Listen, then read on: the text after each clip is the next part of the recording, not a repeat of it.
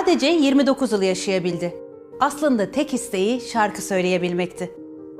Hayatı boyunca tutkun olduğu sahne ve büyük aşk arasında seçim yapmak zorunda kaldı. Fakat ne aşkından ne de sahneden vazgeçebildi. Onun sahne tutkusu aşık olduğu adam tarafından ölümüne sebep oldu. Tutkuyla bağlı olduğu adamın bir gün gelip de katili olacağını nereden bilebilirdi ki?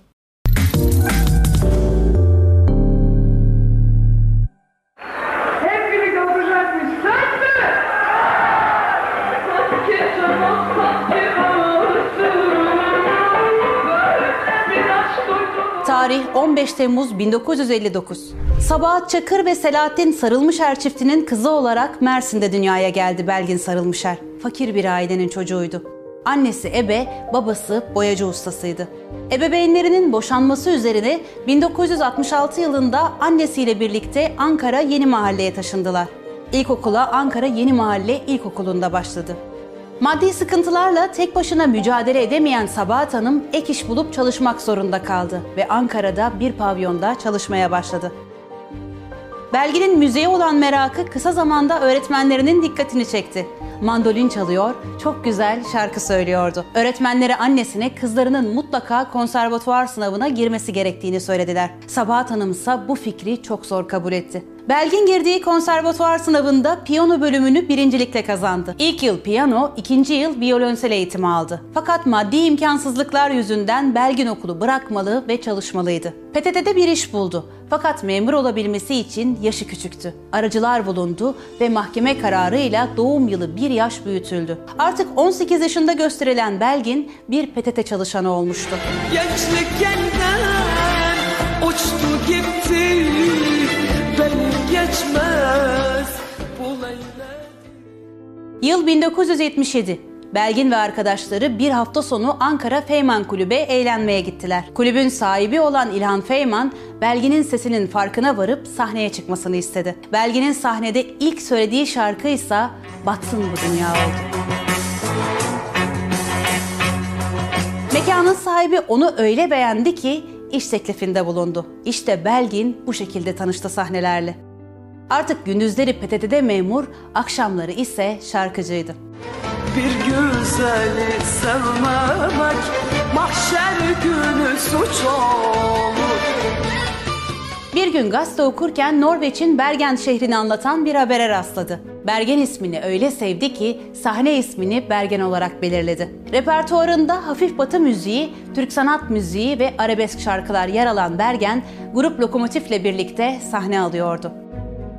Bir süre sonra dönemin tanınmış pavyoncularından Topal Selahattin'in işletmecisi olduğu Marmara Pavyon'da çalışmaya başladı. Bergen artık Mine Koşan, Muhterem Nur gibi isimlerle birlikte sahne alıyordu. Önce Uvertür, ardından da az solist oldu.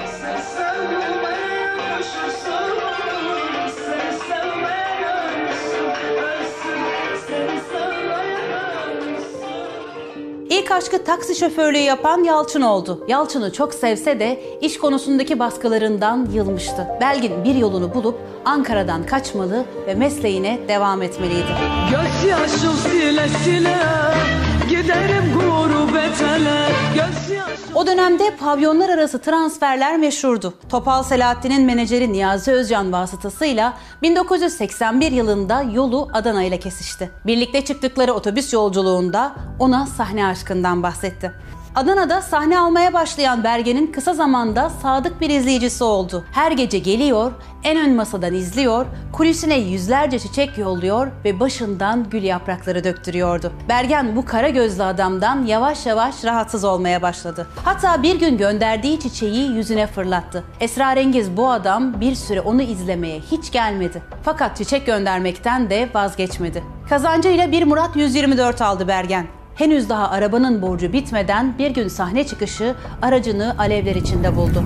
Çok üzülmüştü. Bir süre sonra yanın aracını park ettiği yerde aynı araçtan bir tane daha gördü. Aracın sahibi Halis Serbest'ti. Aslında arabayı yakıp yenisini hediye eden de büyük ihtimalle Halis Serbest'ti. Ama Bergen hiç böyle düşünmedi. Aksine onun bu hareketinden çok etkilendi. Kuliste onu bekleyen bir çiçekte ise beni tanırsan belki seversin yazıyordu. Bergen ona bir şans vermeye karar verdi. Bir huyum var benim.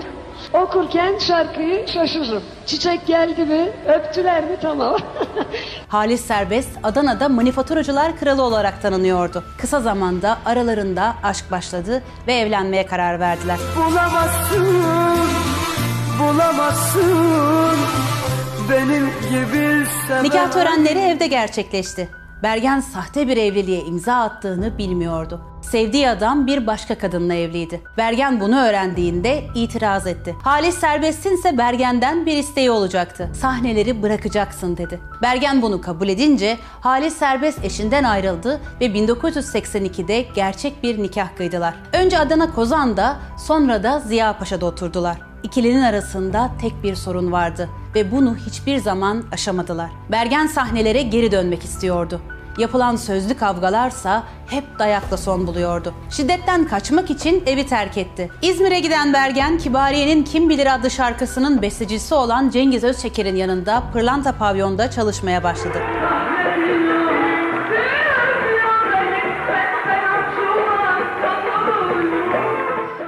Yerde Bergen'i arayan öfkeli kocası da sonunda İzmir'de olduğunu öğrendi.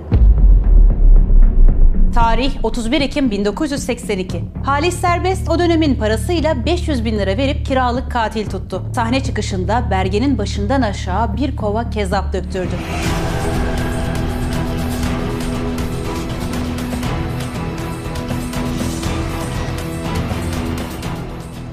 Bergen'in iki gözü de kör olmuş, vücudunun büyük bir kısmı yanmıştı. 45 gün acılar içinde hastanede tedavi gördü. Dönemin meşhur estetik cerrahlarından Onur Erol, Bergen'den tek bir kuruş bedel almadan yanmış yüzünü eski haline geri getirebilmek için bir dizi operasyon yaptı. Onur Erol 13 Şubat 2010 tarihinde Milliyet gazetesine verdiği röportajda şunları anlattı. En az 3 kez ameliyat ettiğimi hatırlıyorum onu. Çünkü dokularının iyileşmesi, olgunlaşması aylar sürer bu tip yanıklarda. Zımparalama yöntemiyle Bergen'in derilerini soymuştuk. Sağ gözü çıkmıştı, kapakları kapanmıyordu.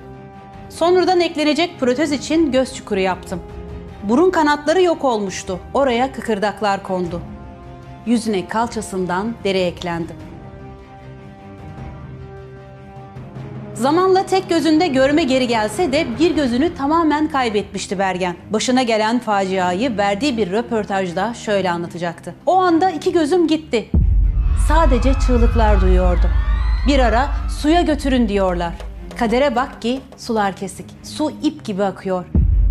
Üzerimdeki giysileri yırtıp her tarafımı sardılar. O an her yer çok karanlık, bir şey göremiyor, gözlerimi açamıyorum. Kısa bir süre sonra ekip arabası geldi. Ege Üniversitesi Hastanesi'ne götürdüler. Hastanede 45 gün kaldım, yara tedavisi gördüm. Sağ gözünü kaybeden Bergen saçlarıyla yüzünün bir bölümünü saklamaya, güneş gözlüğü takmaya başladı.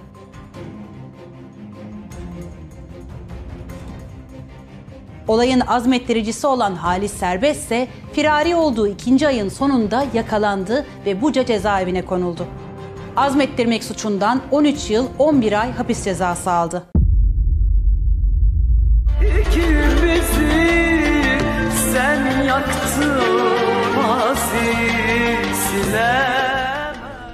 Bergen 1982 yılında ilk long play'i olan Şikayetim Var'ı çıkardı. Şikayetim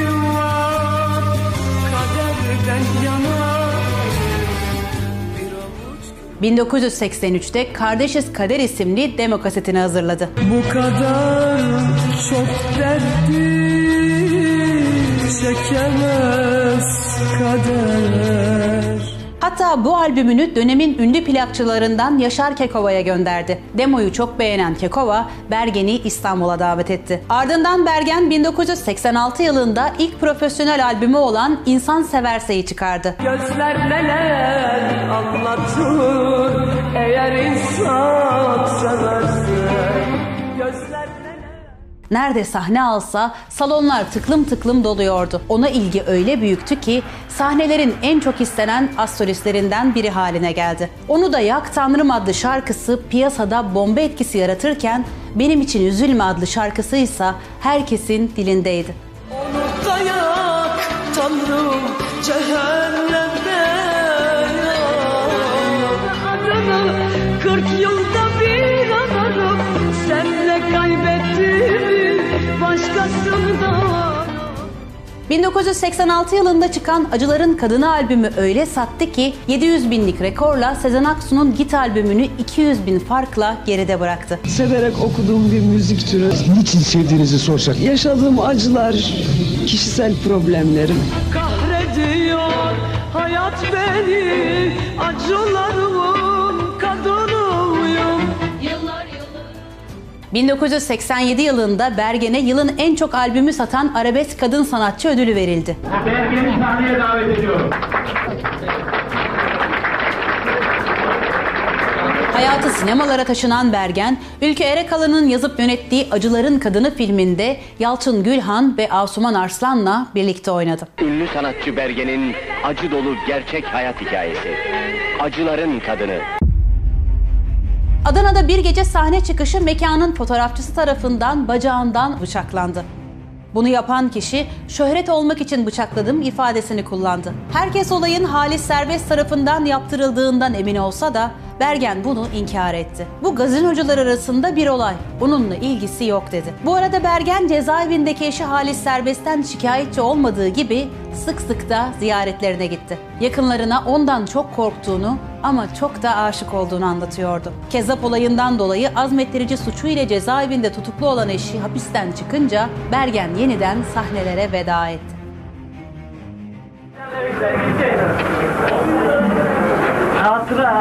Biz hazır. Duran fotoğrafı Baktım inan tanıyamadım Eşiyle birlikte Mersin'e yerleştiler ve basına mutluluk pozları veriyorlardı.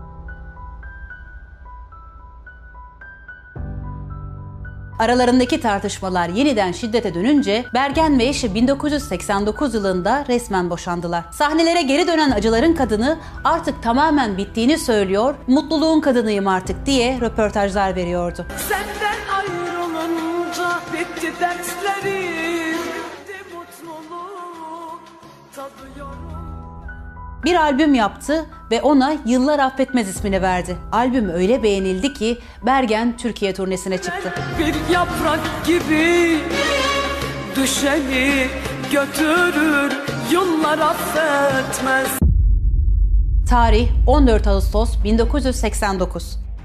Bergen Kayseri'de sahne aldı. Ertesi günde Mersin'de konser verecekti. Fakat bir haber almıştı. Eski eşi Halis Serbest kendilerini takip ediyordu. Yanında annesi vardı ve karayolu ulaşımıyla yola koyuldular. 14 Ağustos'u 15 Ağustos'a bağlayan gece saat 4 sularında Bergen ve annesi Tarsus Pozantı'da mola vermek için bir restorana girdiler. İşte o mekanda karşılarına çıktı Halis Serbest. Aralarındaki konuşma kısa zamanda tartışmaya dönüştü. Eski eşi kendisine dönmesini istiyor, Bergen ise bunu kabul etmiyordu. Halis Serbest cebinden silahını çıkardı, Sabahat Hanım'a sana ölümü tattırayım mı diye sordu ve üç el ateş etti. Yaralı annesine yardım etmek isteyen Bergen'in de sırtına altı kurşun isabet etti.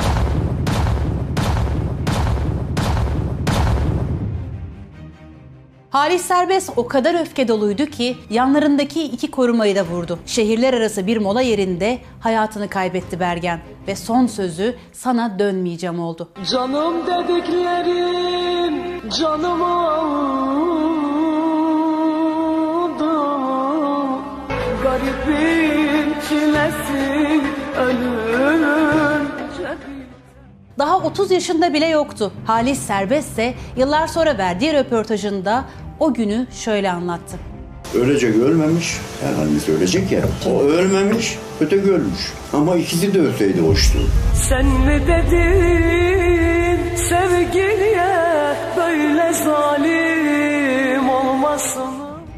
Bergen'in cesedi Tarsus Devlet Hastanesi'nin morguna kaldırılırken annesi Sabahat Hanımsa yaşıyordu. Bergen'in cenazesi ertesi gün Mersin Akbelen mezarlığına defnedildi. Cenazesine korkudan sanat camiasından kimse gidemedi ve Bergen bir avuç insanla sonsuzluğa uğurlandı. Nasıl yaptın zalim sen bana bunu Kader diyemezsin sen kendine Halis Serbest içinse vakit kaçma zamanıydı. Önce Suriye'ye ardından da Beyrut'a kaçtı. Fakat hedefinde Avrupa'ya gitmek vardı. Önce Adana'ya geri döndü, sonra da Bulgaristan üzerinden Almanya'ya hareket etti. Üzerindeki baskı öyle yoğundu ki kırmızı bültenle aranıyordu. Bir ihbar sonucunda Almanya'da yakalandı. 11 ay cezaevinde kalan Halis Serbest Türkiye'ye iadesini istedi. Türkiye'de ise sadece 7 ay cezaevinde yattı ve akıl almaz bir şekilde serbest bırakıldı. Halis Serbest yaşananları yıllar sonra şöyle özetledi. Bir kadına yaptığı haksız zulmü unutarak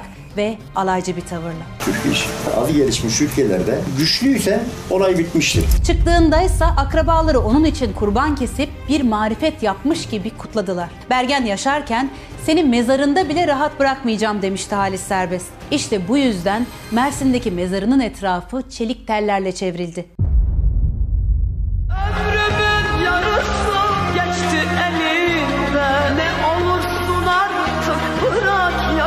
29 yıllık kısa yaşamına 6 long play, 11 kaset, 129 şarkı ve bir sinema filmi sığdıran Bergen, kendisi gibi vahşice öldürülen Özgecan Aslan ve Konca Kuriş'le birlikte aynı mezarlıkta yatıyor.